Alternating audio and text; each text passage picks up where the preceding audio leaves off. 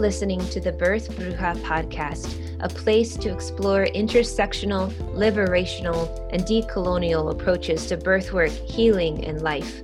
Join us each month as we explore everything from the personal to the political, birth justice to ancestral healing, interrupting systemic violence to practicing inclusive reproductive care.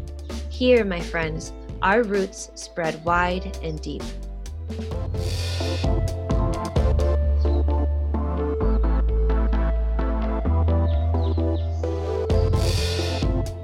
Welcome, listeners. Welcome, welcome, welcome. This is part two of our Black Diamond series, a Black queer midwifery student journey with Raphael Newport. Thank you so much, Raphael, for continuing to share your journey with us. How are you feeling today, friend? Today is a good day.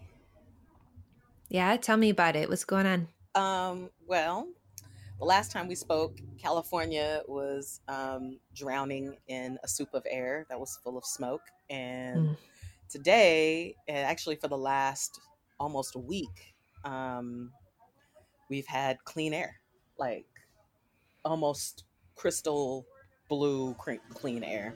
Mm. Uh, so that that California breeze, that Northern California breeze that lets you know that everything's gonna be all right, is back. Mm. Um, and the sun is shining, you know, because this is like basically our summer. So that's super helpful. Um, and I have somehow um, found an amazing person that's also thinks I'm amazing and really into me. So I've been cupcaking. Yes. yes. Thank you for bringing that into the space. yes cake, cake, cake, cake, cake, cake, cake. Um, and I started school. So yeah, I mean, like, and my house is almost fully decorated. Ah. um, and I just found out that one of my homies, uh, their partner is on the cover of Time magazine right now. Um, I'm just, you know, she's just coming up roses. I'm, I'm getting to reap a lot of what I sowed earlier in the year. So yeah. My chest is so swollen right now for you. Um, you and a few other uh, beloveds. I call y'all beloveds just because you're the dear people that I'm really, I feel really invested in and connected to, you know, in the Bay. And I've been breathing three deep breaths every morning for y'all. To, to know that you're in a place of spaciousness and sweetness is just feels so profound and so necessary right now and also it's reminding me of um, something that uh, so a, a, colleague and a teacher her name is crystal yescas um, she spoke at the this this month's birthwork mentorship circle and she spoke on burnout nourishing burnout specifically you know from an indigenous perspective.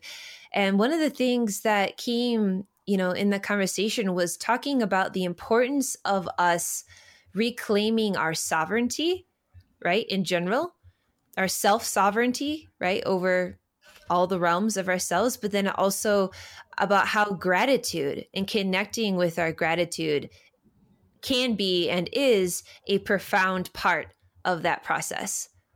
And the little that I've known you, friends, you are someone that very much embodies that practice, right? Like knowing that our that connecting to our gratitude and to like uh to the the fruits of our labors doesn't take away from right? Like it doesn't necessarily take away from the intensity of struggles but it makes it bearable and it actually can shift right the way that we experience that stuff.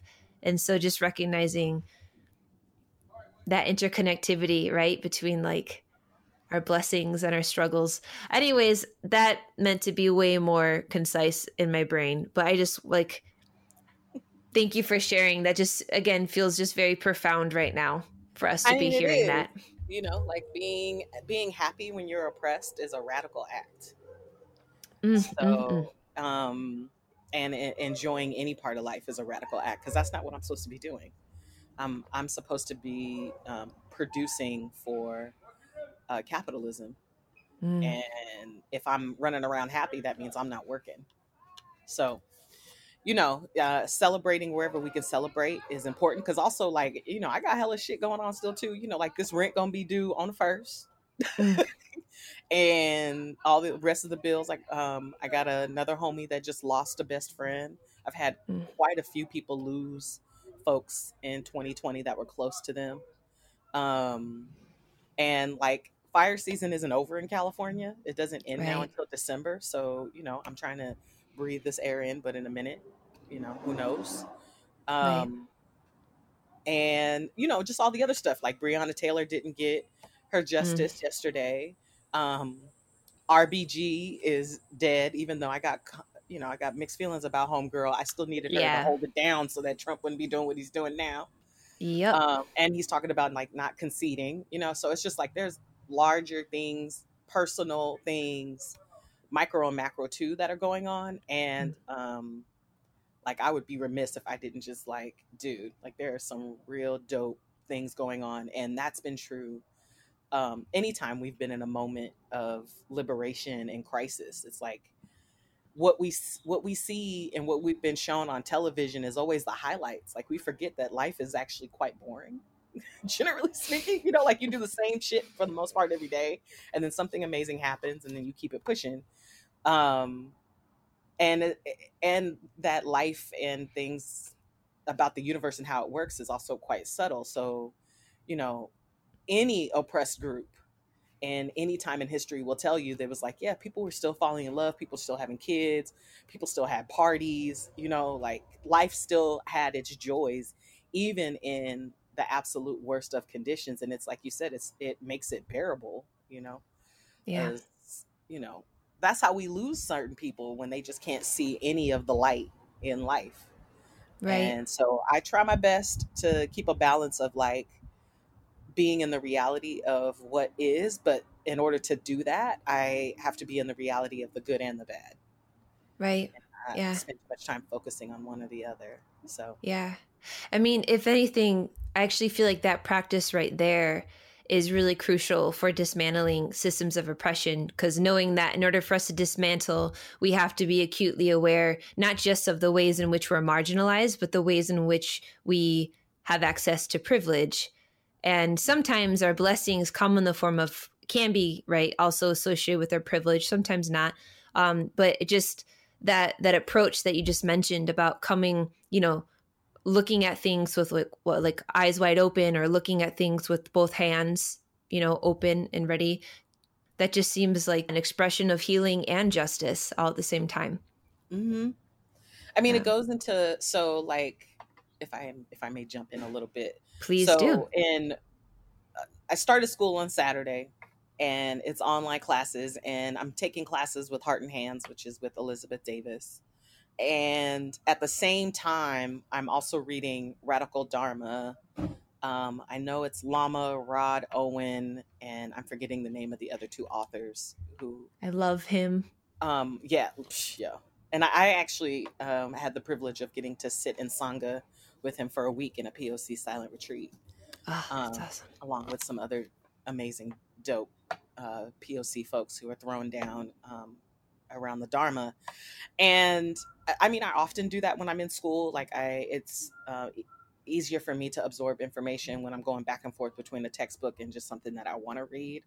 But in this case, it's like even more important because like I met with my therapist yesterday and my therapist was like, I want to create a safety plan for you because at the end of the day, you're still taking classes with a second wave feminist white lady who's cis and straight. Mm. And mm. like all the translating that I was having to do right? Of mm. like, because a lot of the information that she's throwing down, frankly, is like m- m- gonna work best for a white, middle to middle upper class, cisgendered, straight woman who has a partner who's also white, cis, straight, and middle class. You know what I'm saying? So mm-hmm. I was having to like almost every other line be like, okay, so this is how it would actually work in my community. Um, and also, I just feel like a deep erasure of marginalized people in the teachings. Um, but that's also the state of education, period. So, uh, midwifery education would be no different because the way midwifery education looks today still was created within a white supremacist uh, capitalist system. So, um, in order to give my mind a break and, um, you know, just also like be whole. uh, I, I've been reading Radical Dharma, and it's just been so great to read people of color. Eh, um, and I know for sure um, Lama Rod is queer, but I'm not sure about the other two authors. So, reading someone who's queer and black and large um, talk about the Dharma um, in the way that he's talking about it. Um, and also just holding white folks accountable to the, uh, and especially like the type of racism that that book is talking about is so prevalent in the Bay Area because a lot of folks here love to tout that they're Zen and shit, and therefore they can't be racist. You know, it's like no, I follow the Dharma, or you know, I um I'm all about do no harm and whoop de whoop de whoop, and it's like, I mean, so am I, but damn, you know, like I'm still a person, and right, um, even in the places where I'm not oppressed and where I hold power, I still do harm, even when I don't mean to. That doesn't excuse me from the accountability of showing up and doing the work including being dynamic because that's one of my one of my many complaints around second wave feminist is the refusal to change and adapt to what the next generation is calling and asking for and saying like okay you did your job. This is now we're taking it to the next level. And they're like uh no. Like right we're the next level. Have a seat. And it's like, mm, you were next level in the 70s and the 80s. but we grew up listening to you and now we keeping it going and the same thing is starting to happen to me right like i'm about to be 40 years old so there's folks in their 20s saying shit to me that i'm like okay well let me get my shit together because i don't know what you just said to me you yep. know like because what we did worked and they're taking the stuff that they watched us do and the things that they listened to us um, struggle with and taking it to the next level. So I'm I'm doing what I wanted when I was younger, which is like as, as someone who would now be considered um, like an Annie to share my knowledge of what has already happened and and how we got to this particular moment and what else my ideas are based on that experience, but also listening to where things are going because I'm no longer on the front tip edge of innovation because I'm 38 years old. I'm not 25. That's young people are usually on the cutting edge like that, and that's where they're supposed to be. You know, that's one of the reasons why I love being a midwife because I'm getting to bring in a generation um, that you know by the time they're adults, I'm gonna be old as hell and right. i want to bring them in in a particular way so they can build on what's going on today and make the world a better place so before you jump to the next thread um, do you mind speaking a little bit to so you, you just really beautifully laid out for us right one way that we can acknowledge and, and, perceive youth, right? Like as leaders of our healing and justice movements. Um, could you also speak to the role that elders can play in the movements? Absolutely. Um, yeah, because I'm now in between. um, which is just weird. You know, I'm still getting over the fact that I'm no longer a youth. um, but you know, elders. I mean, well, first of all, let me speak to this first. Young people have to actually take the time to listen to their elders and seek them out there's this idea for a, a lot of young people that the elders are supposed to come to them. And I'm like, historically and across most cultures, you went to the foot of your elders, you went and found them. So, and that's what I did when I was young. I was like, where are my elders? And I went and found them. And I would do things that I was taught um, growing up, which was like, I'm going to go to your house and like have lunch with you or go shopping with you. And a lot of the wisdom I have today, that's how I got it, was just like sitting at the table of an elder and kicking it all day you know? Right. Um, so there's that piece of just like honoring your elders and the fact that they don't need to come to you. God damn it. They've they've already done all the running around. They get to sit they whole asses down. And if you want to know, you come over. Um, and then I think elders um, play a role in like you, they understand the so many aspects of what young people are are doing, right? Because one, you know how we got here, or at least a part of the story of how we got here. So like even in Elizabeth Davis's class, like getting to hear her break down some of the political history of midwifery in California, because she was actually there and a part of uh, the legislation that got written and some of the rules and regulations that we still have today. Um, and hearing how it came together, I was like, oh, right? Like it gave me all this context so that I have a better sense of if I want to change it, when I want to change it, what are some of the challenges that have already been waged in the places where I don't need to reinvent the wheel. Um, and then I also think in just, um, I think one of the great things about getting older is that I am slowing down and withdrawing from the active world. Like when I was a young person, it was just like, I got to go to that protest. I have to go to this coalition building thing. I got to be there. My voice has to be heard. You know what I'm saying? Now I'm like, look, um, uh, I need to be where my energy is to make the most sense, and that's not always necessarily showing up at something that has a lot of people or is visible or is loud. Like sometimes that literally is meditation. And having that level of grounding in your movement is just so powerful to have some people who are like, you, yes, you be out there. You need to run that energy, do your thing. We need that too. And somebody that can like ground that somewhere and um, let you know that it's good to rest and take a breather, especially because folks, um, who um, are organizers for change, particularly on the radical left. Uh, I watched my generation when we were in our early 20s really going hard on ourselves about watching our elders burn out because they were like, it was all about martyrdom and you work until you can't. And we were like, that don't make no damn sense. Like there's got to be some rest in there. And um, that was one of the reasons why some folks in, on the radical left, especially the queer radical left here in the Bay, invited our elders to give us that reminder of slowing down, of having context, of getting rest, of um, being accustomed to nicer shit. You know, because when you get older, you're just like, no, seriously, I'll throw up if I if I eat that. You know, like I can't I can't fuck with that no more. Yeah. Or whatever. So, um, yeah, I think there's a lot of I think everybody the more diverse anything is, the more likely it is to thrive. That's true about the universe. That's true about nature. That's true about your diet. You know, like in every case, diversity is always the key um, for things to be sustainable and um, in order to actually meet the needs of um, whoever, whomever and whatever is happening. So I feel like the more ages that are there, but also just across the board, just as the more folks are represented in a movement, in a conversation, the better off it's going to be. And so whenever it's heavy on one side, you've already lost. Right. Right.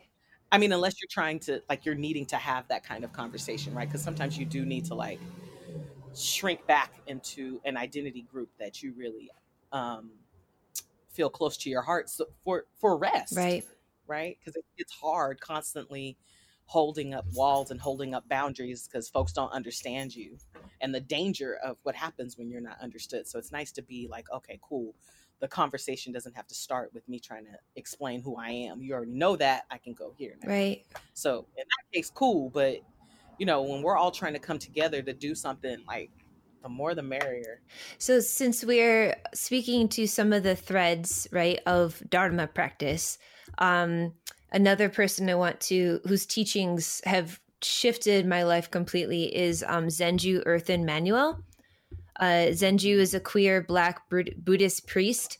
Um, and their book i'm looking at my bookshelf right now because of course i'm like really bad at recalling things on demand but basically their book is called the way of tenderness and it specifically speaks to the notions of um, finding liberation through exploring aspects of identity specifically hmm. race mm. gender and sexuality and in their book um, in a chapter called The Multiplicity of Oneness, Zenju talks about the importance of having these like community specific spaces for us to go to, right? Spaces where aspects of our identity are reflected. So that's like one layer, right? That we don't have to justify its existence. And specifically, I'm talking um, spaces for folks of marginalized identities to to come forth. And as you're speaking, um, Raphael, you're like this image kept on coming in my head again. Um, which was drawing from from her work. So a lot of times Zenju will uh, talk, explain things using nature as an example.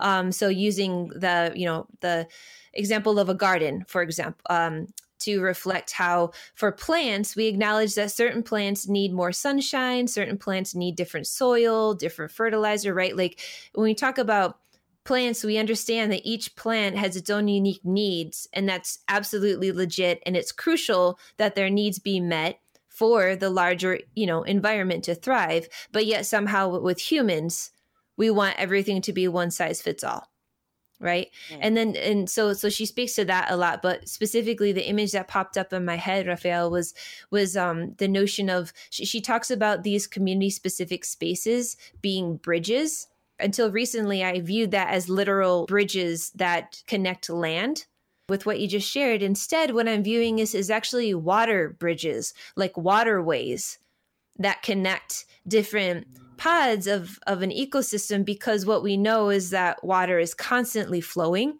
and water in in itself is the essence that connects us all yeah and that without those gateways, without those bridges, without that flow, ecosystems cannot survive and they cannot thrive. And it's only by having multiple, multiple those little channels can we have and sustain that diversity and that level of thriving.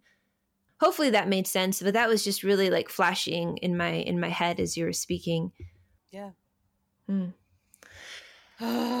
so that was one heck of a like we just like jumped in there i kind of i kind of feel like i mean at this level like do you want to talk about some of tell us a little bit about some of the logistics around starting school? Like do you feel prepared?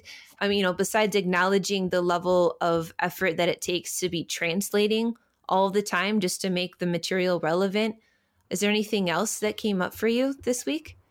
Um, I'm just feeling the deep sadness of not being able to have my midwifery training make damn sense.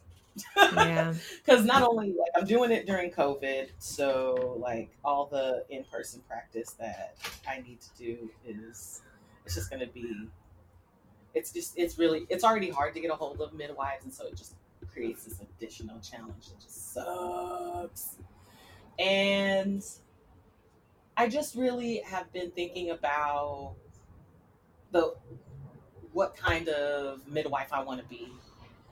And I, it's you know obviously early in my training, but still you know I've been a mid, or midwife. Haha, I've been a doula for a really long time, and this is a different role. So I've just already been thinking about like how many clients do I want to be taking a month, and how do I make that mm-hmm. possible? You know, because being a midwife it's a lot of work, and especially now that I'm getting steeped into the nomenclature and um, like the additional training that I came and sought, I'm like, holy God.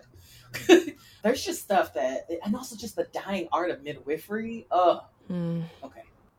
So, in parts of Europe, midwives are considered primary care physicians, much like acupuncturists are here in California. And now, like I've always felt that way, but now that I'm learning what you have to do just to even screen your client, like it's a a solid 45 minutes of just hands on. Like this is not even checking in with your client, but just a hands on of measuring their pelvis and um, measuring their the outlet and getting their blood pressure and their temperature. Like that's a, at least a solid 45 minutes and so much of how to do it is being replaced by machines that aren't as accurate and cause other problems but so which, which creates this uh, additional work which i, I realized while um, i was reading and also taking elizabeth's class is you know you have there's what you need to do in order to be compliant and what needs to go on the chart. And then there's what you need to do that you know as a midwife will actually give you the information that you need. Mm. that's just fucking maddening you know? Because it does double your work and it's already a lot of work you know what i'm saying so a good example is um, you know really figuring out what position the baby is in because the position you want your baby in when it's time to give birth is head down kind of turned slightly to the left um, with their face baby's face facing uh, the birthing parent's back. So figuring out how much the baby is or is not in that position tells you what that birth is going to be like and if it's even possible right? So there's all these ways like you you measure your hand to figure out what the markers are and then you use that to measure the size of the baby where the baby is by palpating the, the stomach and the fundus. You're putting your fingers in to measure the outlet see what the cervix is doing and literally measuring out the the pelvis because like having wide hips means nothing. It's all about like what is the shape of your outlet where the baby is going to actually come through like what's the shape of it and what's the size of that. And there's no way to determine determine that except to measure so with that example um, the in obstetrics and including nurse midwives don't really measure the pelvis or do a whole bunch of palpating they're instead relying on ultrasound for all that information. Um, and yes they do an internal exam and do pap smears and stuff like that but they're not really getting every detail because it also doesn't matter right? Because you who in the hospital whoever is on call is who you birth with. So the person you do your prenatals with is not the person who del- delivers your child at least here in california. So it lets me know that when it's time for me to have my client some of the information i'm going to be writing down is redundant right because they just are like we just want to know uh, the to be compliant, it's basically like, what's the size of that baby? What's the heart rate? What position is it in? Mm. Whereas a midwife is like, yes, and how big is her outlet? What shape is it? How much water is in there? What's her hemoglobin like? Has anyone done that test? What's her blood sugar levels? You know, it's like, damn. okay. Um, and it just already is giving me an even deeper reverence for traditional medicine. And just, I'm also just pissed that colonization came in and rendered it um, harmful, if not irrelevant um, and backwards. And the more I learn about traditional medicine, and that's midwifery, traditional midwifery, that's um, traditional Chinese medicine, Ayurveda, like all of these systems actually ask for more information than Western medicine does in every instance in order to actually figure out what's going on with you um, and bring your system into a strong enough state that it can do what it needs to do, right? So that your chi is in balance. And all the work that we're having to do to reclaim it, and a part of that work is the colonizers came in and said, okay, if you want to do your practice, we'll allow it, but you still need to do things the way that we think we're, that they should be done based on how we practice. Right. And it's like, that don't work. We're not telling you that. What if I were to tell an OBGYN to practice like a midwife? You know, like we, we're doing two different things. You're you're a, a trained surgeon who also knows that's why we call them OBGYN. It's obstetrics and gynecology, right? So I'm I'm just feeling this week I've been feeling the like excitement of being back in school because my inner child loves school. I've always loved school. Mm. Um, and also just finally like I'm on my path. I'm getting this extra information that I need for me and for my community. And then also the frustration and the anger and the disappointment of like it shouldn't be like this. it should not be like this. Uh, This is not how um, I'm supposed to operate. And now I'm going to have to not only translate, but teach myself how to learn your way and memorize it enough so that you don't consider me incompetent. Right. When I'm actually on top of my shit more than you because you don't even know how to measure a pelvis, homie. You don't know how to deliver a breech. They don't teach OBGYNs how to measure a pelvis or deliver a breech or deliver twins anymore. Right. The only ones you that still know how to do that are the the old school cats that are still around. So I'm like, you know, why don't you take a knee and bow down to the fact that this has been going on longer than you, because also midwifery is much older than obstetrics, and um, do what you did originally, which was learn from us. Hmm. Just to acknowledge it wasn't just learning; it was flat out appropriating which of course many yep. things got lost in translation. What you just described reminds me of how after my doula training, when I started to actually practice and get a sense of the difference between working with a midwife versus an OB, one of the first things that I noticed was how wildly different it was in relation to the midwives being aware of the human body as a tool within birth, like as a mechanism of birth. And so using positions to help uh, navigate baby down the pelvis, like wild positions that, you know, it's like, whoa, how do you even think about positioning the knee in that way and lifting the foot up to a certain right? Like, and how big, how that in itself was the difference between uh, vaginal delivery versus a cesarean.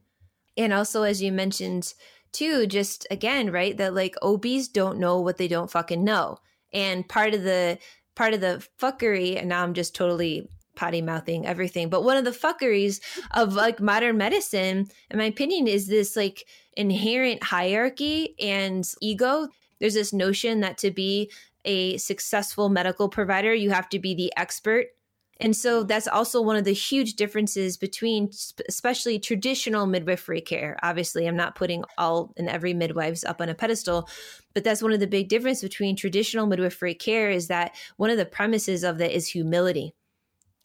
Humility and integrity. And part of also one, I guess, blaring difference between the two traditional midwifery care requires that their quote unquote patient be an active participant and it requires that the quote unquote patient takes their own autonomy for their body, for their baby, for their birth in their own hands. Versus the obstetric model, which is that we're the expert of your body, we'll tell you what you need to do. Oh, you have a symptom? Instead of exploring the root of that symptom, let's just provide a band aid method just to mask it, make you more comfortable. We're not going to talk about shifting, uh, you know, paying attention to like, are you sleeping? oh, you're not sleeping, exhaustion could be contributing to your eczema. Like, again, that huge difference in the cultivation of sovereignty, the cultivation of self sovereignty is just so inherent in traditional midwifery care. Exactly. Mm. And, you know, it's like um, what I will give Elizabeth Davis and taking her class already, class one out the gate. Um, and, and, and this is coming from, you know, I've put in my years, I now teach myself. And Homegirl's philosophy is steeped in second wave feminism of sovereignty, self sovereignty. And um, even in her book, she's like, um, the midwife is the assist to her client. That shit blew my mind. I was like, right. You know, I'm not that client's practitioner in that sense of like i'm over you i know more than you i'm their assistant. I'm there to facilitate and to guide and to support and to remind. This is all stuff that you already know about your body. And i say that even as a doula now to my clients. I'm like look you're an expert in your body. You've you've known you longer than i do and longer than your doctor. So if you tell me you look me in my eye and you say this doesn't feel right i don't know why I'm just going to believe that it doesn't feel right and we need to figure mm. it out. Not, oh, that doesn't match these set of symptoms for something to be wrong. You must be tripping. No, right? Like I know how my body reacts to certain things. It's just like when a doctor will sit there and tell you, like, oh, that symptom doesn't happen on that medication. It must be for another reason. Say right. what? like that may be true, but can we but you need to ask me more questions in order to know if that's true. But that's also seeing yourself as a facilitator and right. as a guide and not the expert. I am not, look, I know what I know, but you know what you know. So let's bring it together and look look what we can come to. Imagine now look what's a, a possible now that both experts are active and in the room. And that's the thing too that I love about um, holistic medicine is um, like so much of what, what we lost in coming of age, uh, especially with our teenagers, is accountability to yourself and your community. And it's so steeped in, in Eurocentric ideals that you aren't responsible for yourself and you're not responsible for your community, but everybody has a responsibility to you somehow. Hmm. And at least generally speaking, um, Afrocentric ideals is like, nah, dog. Like, once you get of a certain age, you are conscious enough to know that you can affect me and I can affect you. So now you are accountable to yourself and us because you can fuck us right. all up by your mm. decisions, right? And it's the same thing in holistic medicine. You know, like I started leaving Western medicine and went into holistic medicine to heal myself. And the first thing I noticed was like, oh, I'm going to have to actually do something I'm like, I can't, you know, I have to actually change my diet. I'm going to actually have to figure out why it is I'm not sleeping. I have to participate. I'm not, something's not just happening to me. I'm a part of this. And it, it really started me down a road of initiating myself back into community and having that rite of passage for myself of being like, my choices affect my best friend. Mm and and for whatever reason like a good example is like as i was breaking up with my ex-wife i watched my friends worry about me and what it did and how it changed their lives because i was going through something but i also watched what happened when i started making decisions that were just for me and how they were got inspired and uplifted and wanted to help me because they were like look at you right. It's the same thing as a as a practitioner in holistic medicine, right? Like once you start to see how we are affecting each other, you want to do more. And that's how you have safe outcomes is having everybody participate because also that baby needs to know that everybody wants them there. Look, where we come from, I think is better than where we end up. Wherever our spirits hang out at, I think it's probably pretty dope. You're probably all light, floating around, ain't worried about nothing because you're like, I'm just light and everything's all good and I'm nirvana and it is what it is. I'm just my highest self right now. And then you get down here in this body and everything's wrong. You're hungry, things hurt, the light's too bright. Who are these motherfuckers that keep talking to me? You know, like it's like you're unsure of everything because it's like, what is happening? And so are your parents so I'm always like, what can we do to show the next generation that we are ready for them and we want them here, that we need them by treating the family that they're coming through a particular way and creating environments where they can thrive. And then that connects to specifically around healthcare allowing those parents to participate in creating change for themselves and their community. Because as you start to take responsibility for your own health care, you realize all of the conditions that are contributing to whatever disease or issue you're having at the time. Mm. Whoa. Sorry. like, you totally opened up a cosmic portal with that. And I was I just did. like, I know, I'm like, my bad. I was just like floating up there, like, ah, yes. And everything you say, I feel in my body. And obviously you've been on you've been on this journey of healing of, of of individual and communal healing for a while. You've obviously just as your subconscious said like you've been a midwife already for a while. This is just now going through the formalities of it but as this journey has begun for you that this chapter of you know becoming a licensed midwife have you felt something shift within you about your own feeling responsible for yourself or connecting to your own autonomy over your wellness? Oh my God, yes. I went in this with um oh it makes me want to cry. Okay. I came into midwifery training with the stories of black women who have lost their lives physically, mentally, and spiritually, including my own mother, my grandmother, and her mama, and the trans folks who have been forming families and the queer folks who have been forming families and people in my own community and the hell that I've had to hear me and my friends go through in the healthcare system just trying to stay alive. I came in with those stories of like, I want to be a part of that being a different experience for folks. Um, but also, even if we weren't under these conditions, this is the way that I want to be a part of my community. So, with that as the frame, uh, where I am now, and, and, this really again started when um, I started breaking up with my partner. And I, honestly, I think that's when, okay, see, all this stuff starting to come up now. So, I'm like trying to like keep it in order and keep it together. So, really, the thought about taking better care of myself in as a way to be a better community member got solidified as I broke up with my partner because, like I said, I watched the effect that it had on people who loved me. Now, what you also have to understand about me is that I grew up emotionally neglected, and any love that I did receive had conditions on it. So to even watch my friends be like, oh, yes, your state of mind affects me, I was like, what? Mm. you know, I'm used to being in community with people who were just like, oh, it looks like you're struggling over there anyway. If that don't have no impact, you know, what I eat don't what you eat don't make me shit, you know, that mm. whole saying. And so I was like, okay, not only do I want to do this for me, like first and foremost, I want my life to be better because I want my life to be better. And this is what that means to me.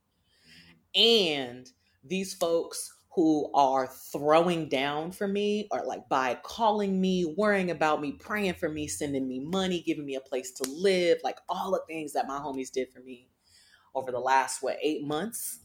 Um I was like the only way I can actually pay that back is through wellness. You know, like there's no I can't just give the money back and it be the actual reciprocation, right? Like the the the balancing of the energy because it's not about necessarily the money or the time. It's, I want to see you whole.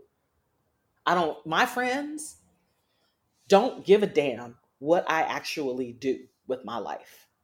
They want me happy and whole and doing the things that, that, um, really light my passion. And when they see me happy and doing good, they feel it too, no matter what's going on in their life, and vice versa right? When they're doing dope, I I, I fly on that sometimes and can be like, oh yeah, well you know what, so and so's getting a new grill.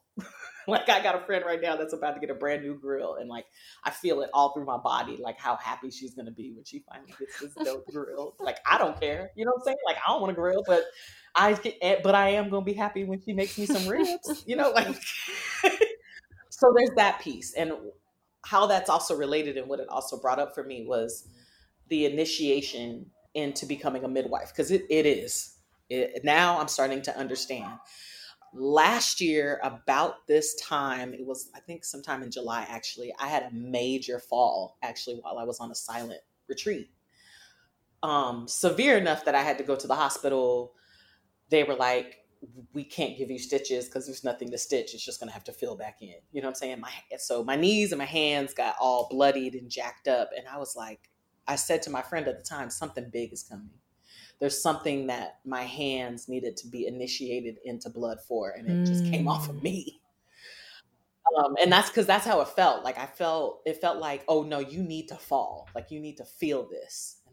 And ever since then, that's when I was like, my life all of a sudden became intolerable. I was like, I cannot be with this person. I can't live in this place. I can't do this kind of work. It just was like, I, I couldn't take it anymore.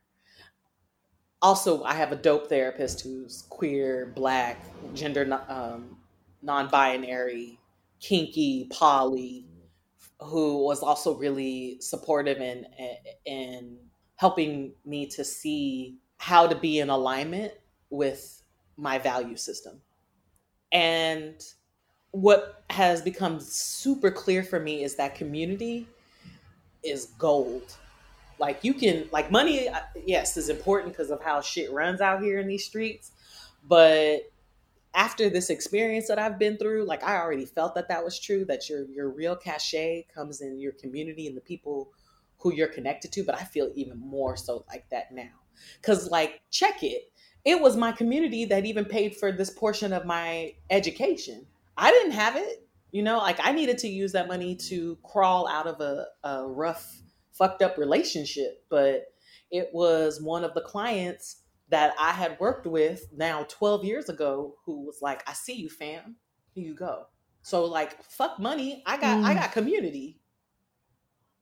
Right? Like I'll always have what I need if I have community. And and the way that I tend that garden is by taking care of myself and and being able to bring that abundance to my community and spreading it from there and and that's what I want coming back off of the people that I love. Like don't scrape from the bottom of your barrel for me.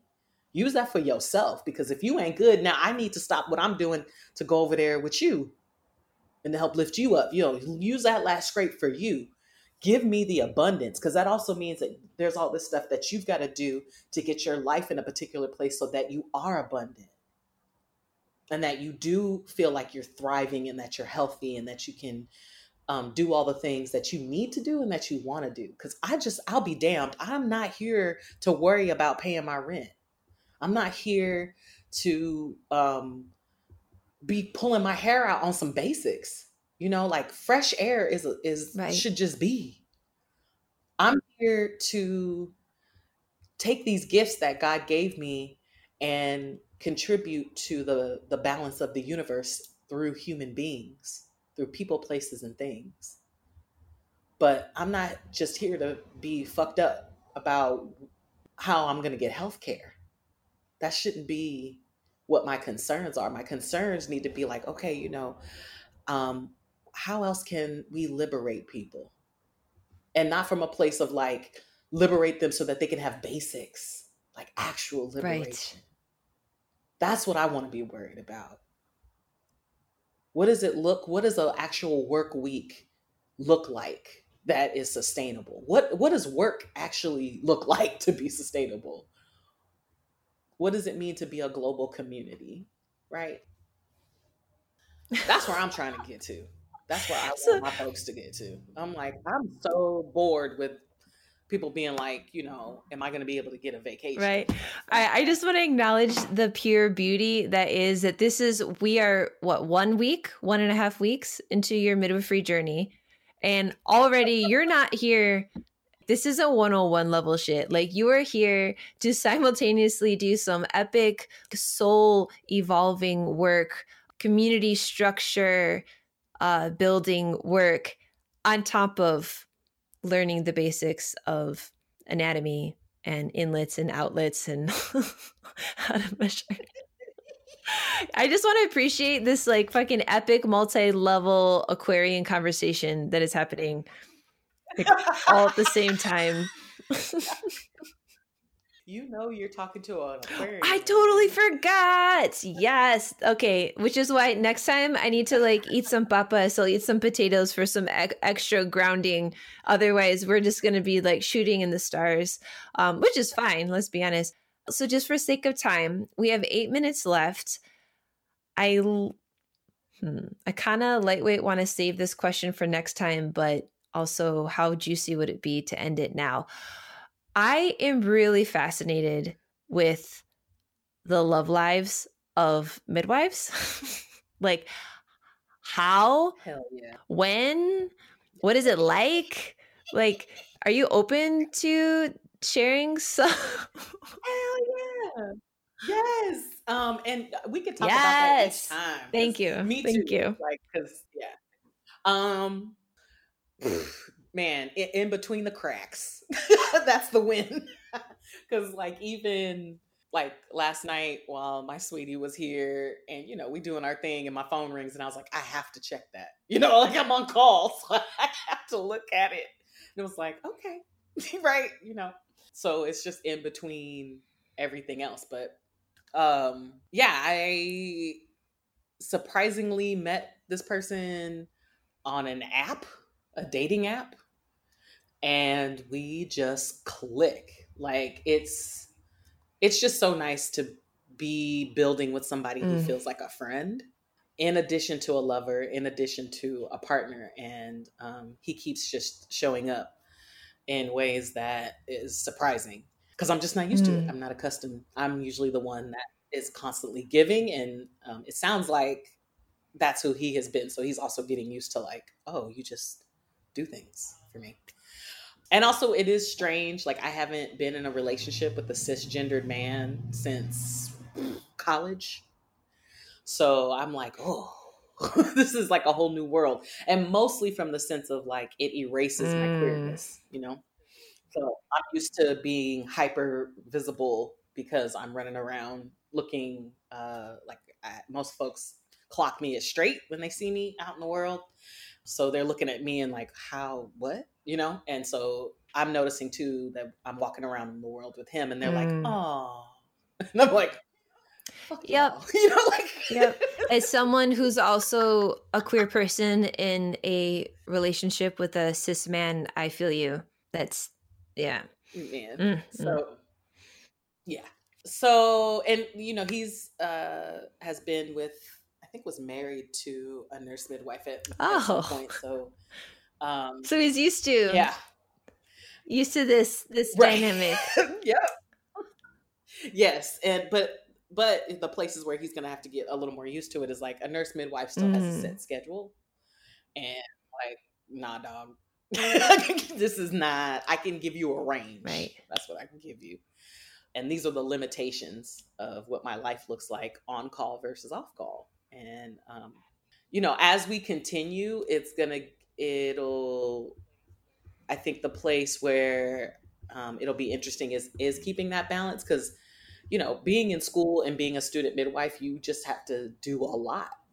Um, the pace is just that, that that's the way that the education is set up. So making time is going to get trickier as i keep getting into this program and so um, that's also why i'm trying to do a fundraiser right? So that i don't have to do as much work so that i can have more time for my studies Right, and my right. life. And on that note, folks, um, the fundraising information is going to be in show notes as well as across my Instagram. So just a note on that. And then one, I guess, one last little baby question. It's not actually a baby question. It's all. I'm just trying to sneak it in there. Um, so on the notion of pleasure, do you find any shifts for your ability to connect to your pleasure or connect to your body when you are studying it in an academic way? Um, at this point, it helps, but that's because I've been Mm, doing it a long time, right? Like, so I became a sex educator when I was 15. So I've been doing this whole like taking academic ways of understanding and translating it for a while. So at this point, I. mm,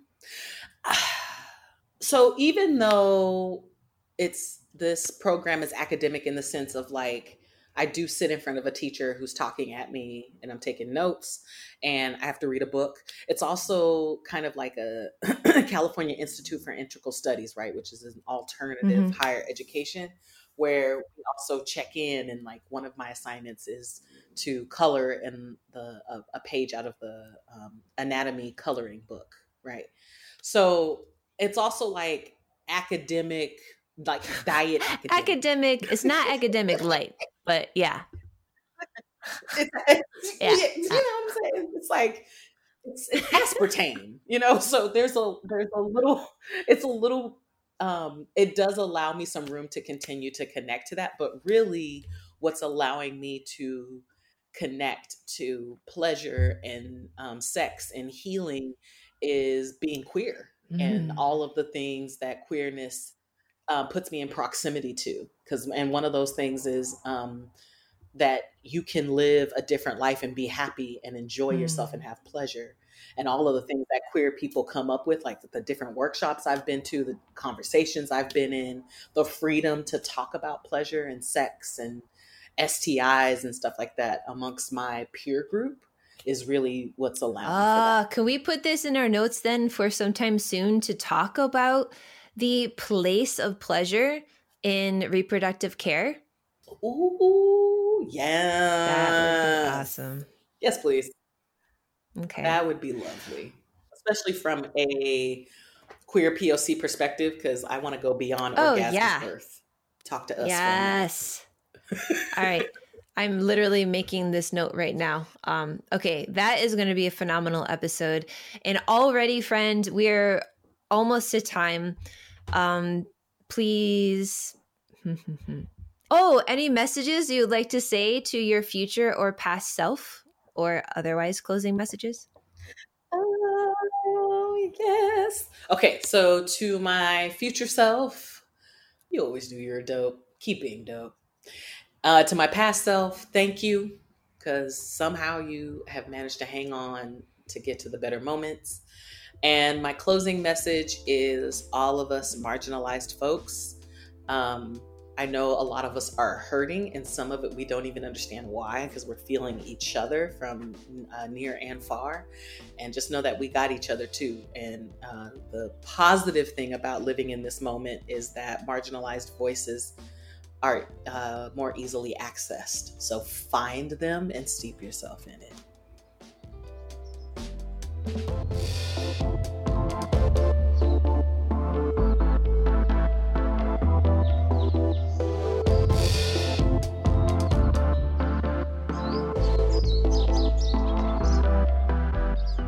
Thanks for listening to the Birth Bruja podcast. I've been your host, Ari Guajardo Johnson.